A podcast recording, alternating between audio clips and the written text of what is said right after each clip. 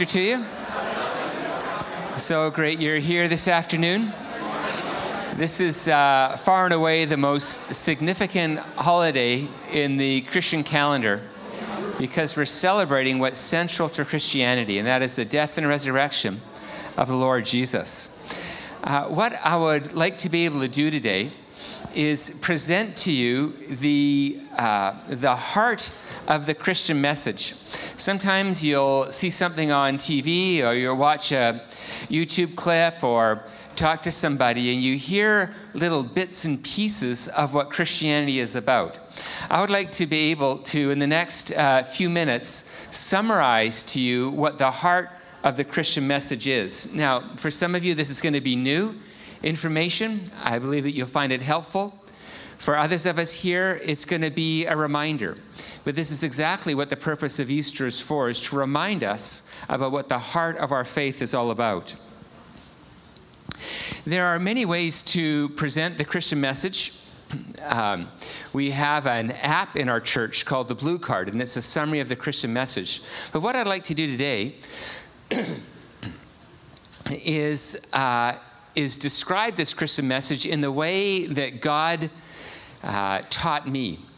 I grew up in a home that kind of believed in Jesus. We faithfully went to church once every year or two and uh, kind of had a, a, basic kind of belief in God. And then my brother came home from UBC. We lived on the island. My brother came home from UBC one Christmas and told us about the Christian message. And in that moment, uh, the first time I ever heard about what Jesus had done for me, I became a Christian. And within the next six months, our whole family went from being some uh, family that didn't really believe or follow in Jesus to all of us becoming Christians. It was a very dramatic and significant moment for us. So I kind of grew up as a Christian and uh, I read my Bible faithfully, but lots of it didn't quite make sense. But I was a good Christian, and so I tried to believe everything in here. And I, I knew what it said, but it didn't always line up for me. And then it wasn't until many years later, I was in a, believe it or not, a counseling course. And all of a sudden, it all clicked for me. And why Jesus needed to die on the cross, what the resurrection of the dead, all of these things that I had heard about, all kind of fell together. And so I want to be able to explain that to you today. Uh, it begins with looking at our core needs. So, are we? Can you click something magical? or to people, he went away. Uh, there we go. Is it here? It's not working. That's excellent. Can you call up the? Uh, there we go. We had a cool thing that was going to happen today, and it didn't. There we go. So, the uh, let me just do one more here. Is that going to work? Look at that. No. there we go. I think I think it's you. I think it's going to be no, not your fault. I think it's going to be you that clicks the button. I don't think it's going to. I don't think it's going to work. So, uh, looking at, excuse me.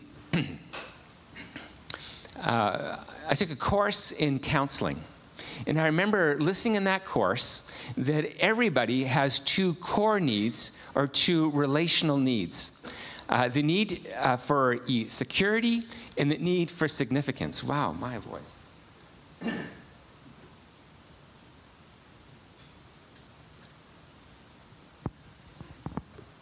it's all happening today, isn't it? Everybody on the face of the planet has two core needs. Everybody wants to be unconditionally loved and accepted, and everybody wants to have meaning and purpose. Everybody wants to be known for who they are, all the good, bad, and the ugly, and hear the words, I accept you and love you in that place. And everybody would like to wake up in the morning and have a meaningful day, something of value and worth, something that contributes to society something that's valuable. So, all of uh, all that ultimately drives us is our need for security and significance. It determines what we believe, our belief system. It determines who we would like to marry. It determines the friends that we choose, the career that we want. All of these things are ultimately defined or driven by the need for security and significance. So, how do we then experience that? Well, we have what would be our experience of it is in two ways.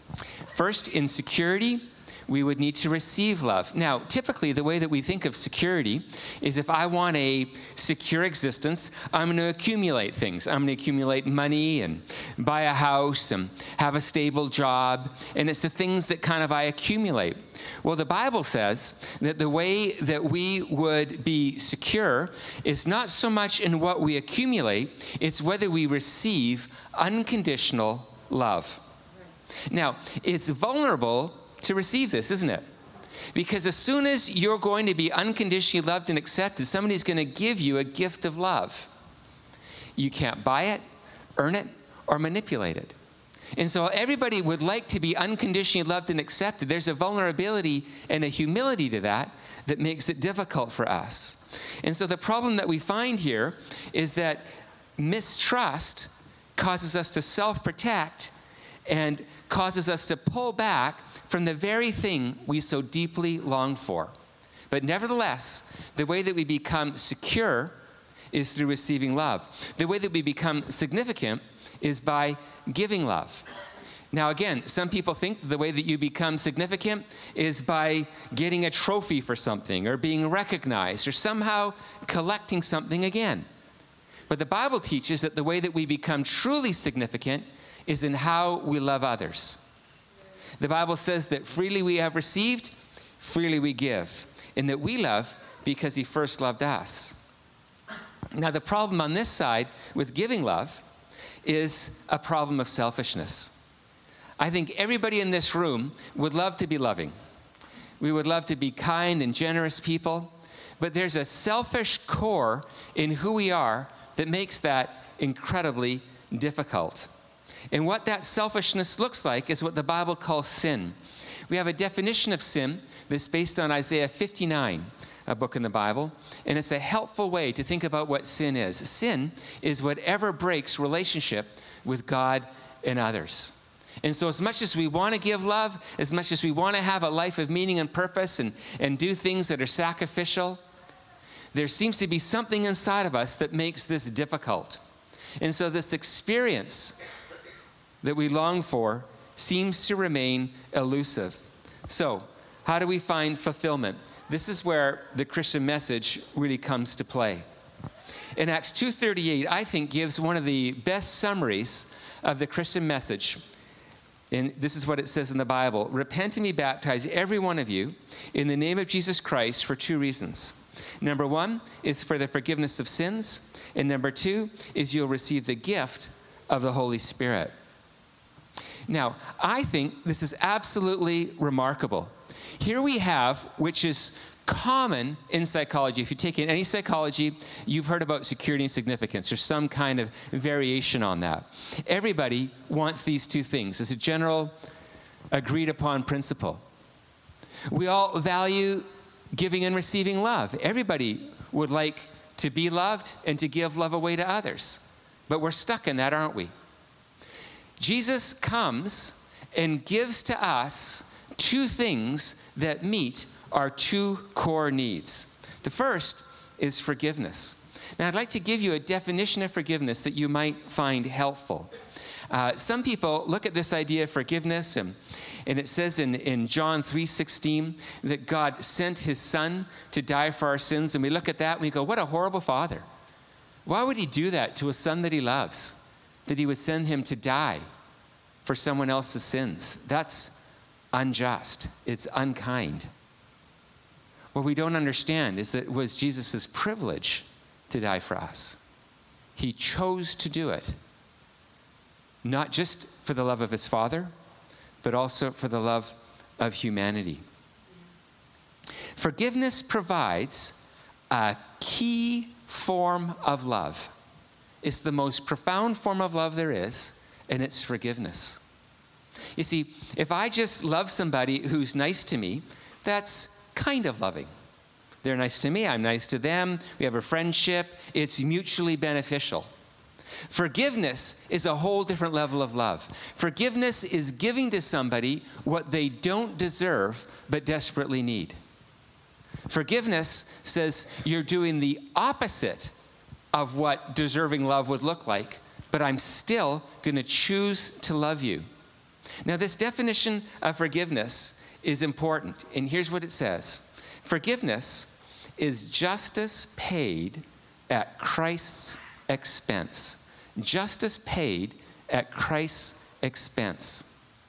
When we think about what love is, there are two forms of love mercy and justice. Mercy is being kind to somebody and giving them, as we already said, what they don't deserve. That's mercy. We often think that mercy and love are basically synonymous terms. But there's another dimension of love that's critical, and it's justice.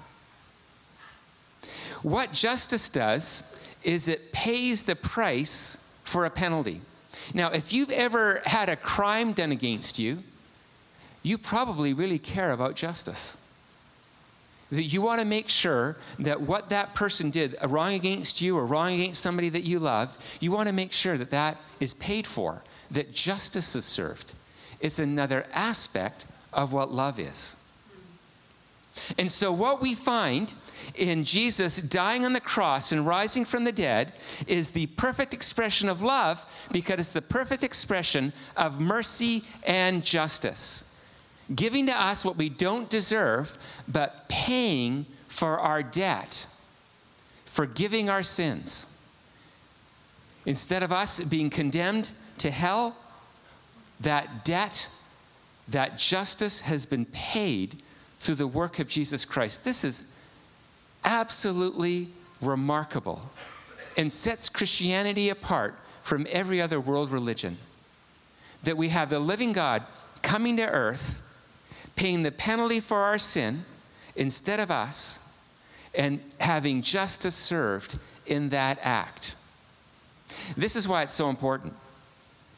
You see, when justice is served, that means that this love that God gives us is eternally secure.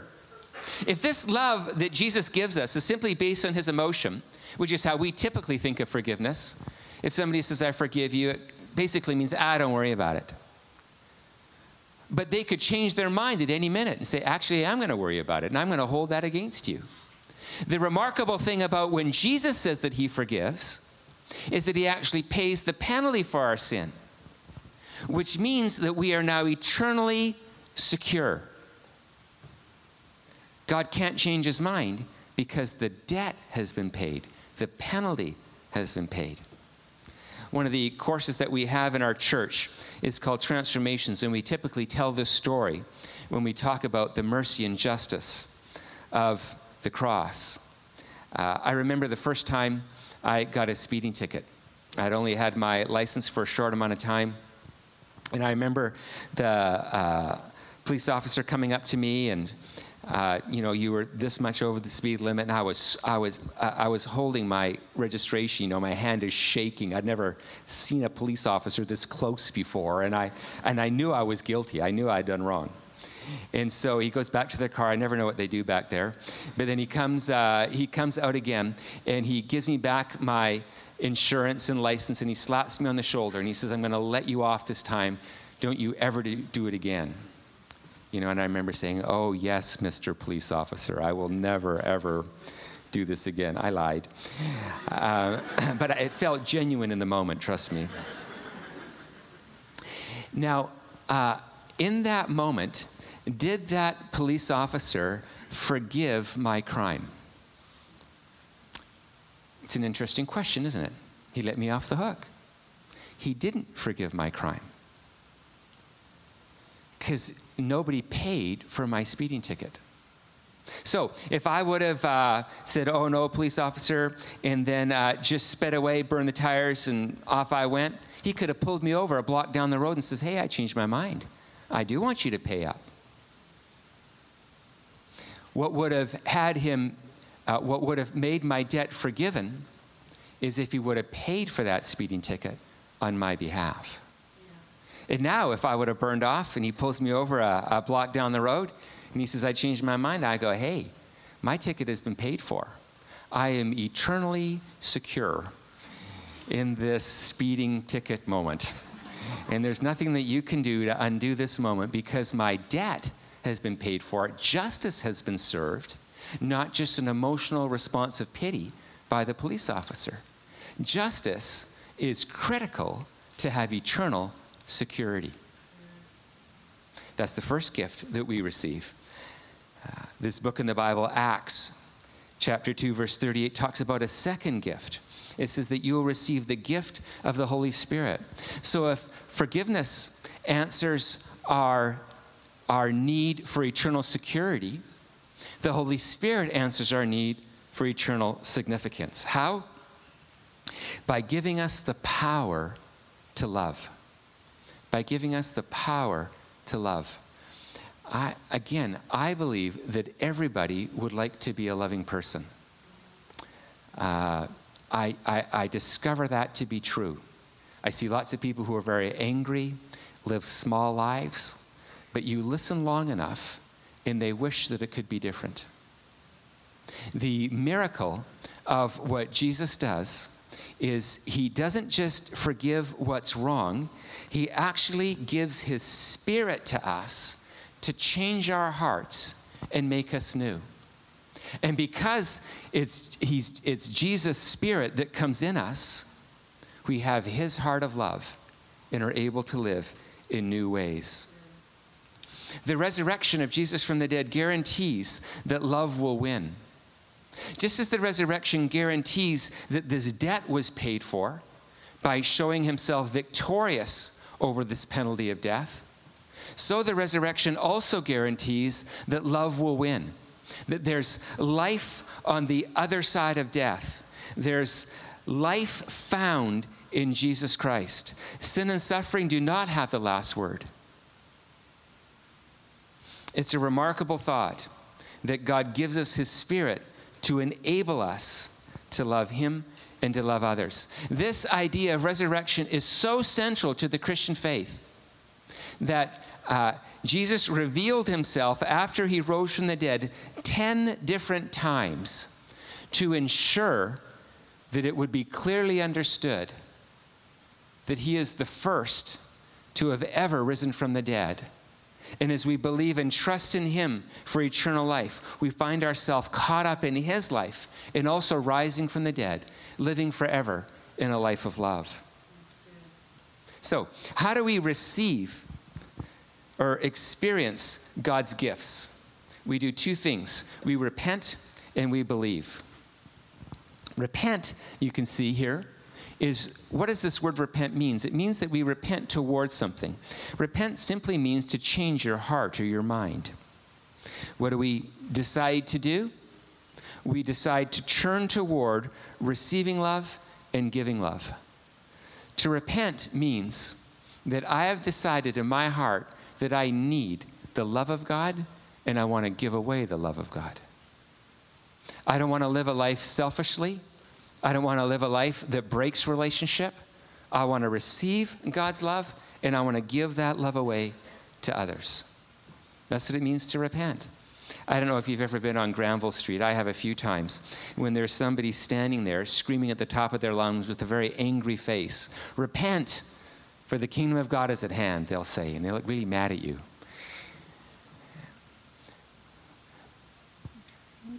God bless them for trying their best. I think they're misunderstanding what repentance is.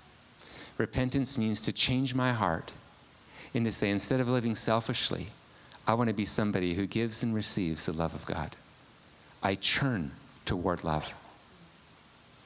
But here's the problem I can't. I'm not worthy to receive love, and I'm not very good at giving love away. And so comes the next point, which is to believe. To believe means to trust in Jesus' fulfillment of my repentance. I want, I want to be loved, but I can't. And so I trust that you will give me what I desperately long for but don't deserve. the forgiveness of my sins and the restoration of a relationship with you that is eternally secured based on your justice, not just on a random act of kindness, which is so popular today.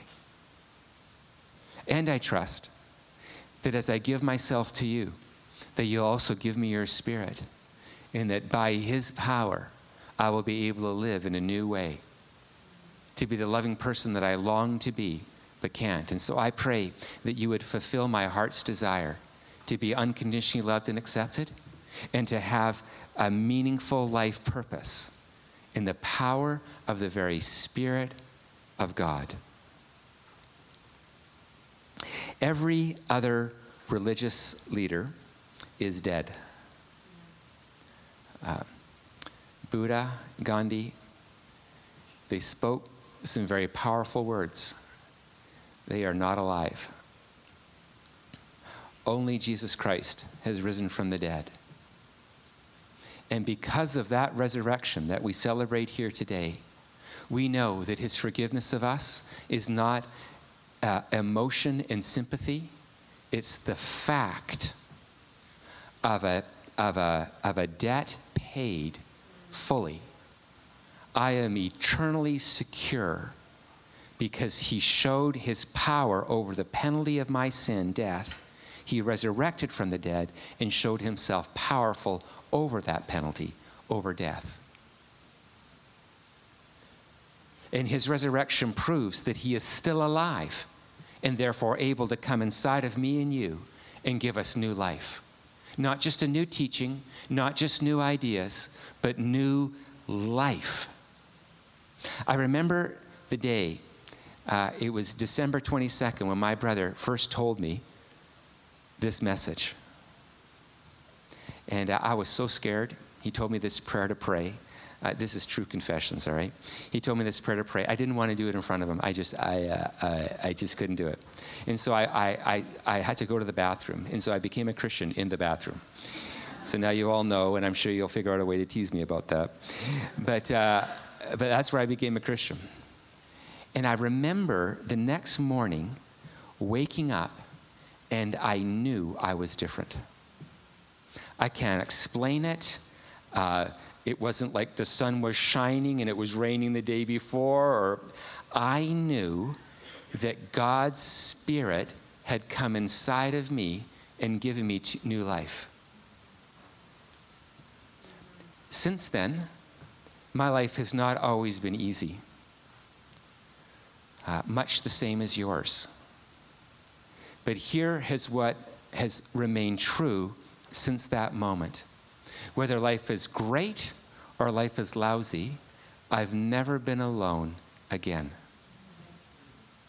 And through the trials of life and through the joys of life, I've had a living, loving, Heavenly Father walking with me through those highs and lows. And that has changed those tragedies into moments where I could find Him and find hope and joy even in those places. Uh, it is without exaggeration that the Bible says, and it's a, it's a, it's a phrase that gets almost scorned at. In John 3 3, it says that we have been born again. I experienced that over 40 years ago. And I have never felt, I've never needed to feel, I have never been ever alone. I have a Heavenly Father who's with me by His Spirit through His Son. It's changed my life forever. And there's nothing that I want to tell you outside of that. Because there's nothing more important, more revolutionary, has more potential to change this world and to change your life than the forgiveness and Spirit of God as you trust in Him to fulfill your heart's longing to give and to receive love. The central feature then of Christianity is not a cross. I don't know if you see people, if you're a Christian, I mean, you have to buy a cross at some point, and uh, you have to wear it, and you know, uh, that's actually not the central feature. Um, hundreds, probably thousands of people have died on a cross during the reign of the Roman Empire. What's remarkable is an empty tomb. I don't know how you, how you can fit one of those in a keychain. It's probably why we don't do it. But, uh, but that's the Christian symbol. It is not a cross, but an empty tomb. A risen Lord, a risen King, a risen Savior, one who has set us free. We have been made to have an eternal relationship with God, and that relationship makes us eternally secure. I am not afraid of going to hell. I'm not afraid of what will happen after I die. I am not afraid of that. I am sometimes afraid about how I'll die. I'll be honest with you. I'm not afraid of dying. I know who is on the other side of my grave, and he's alive, and he will welcome me. This is my hope, and it's a secure hope because he has already risen from the dead.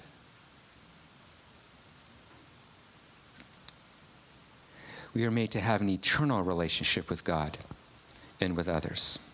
And so, my request to you today is will you repent and believe?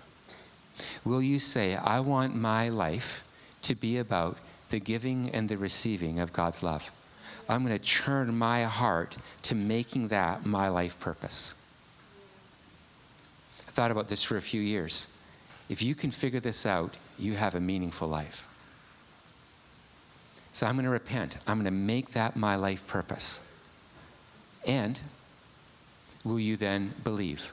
Will you trust that Jesus Christ will forgive you your sins and give you new life by his Spirit? I'm going to ask you to close your eyes in a moment. I'm going to pray. And I'm going to give an invitation for those of you who have never asked God, you've never repented or believed before, or you have and it, it didn't make sense, but now it does. I'm going to ask you uh, in a minute to raise your hand, and everybody's eyes will be closed as, we, as you do. But I, wanna, I don't want this moment to pass by without giving you an opportunity to have eternal security and eternal significance. So let's close our eyes, please, out of respect.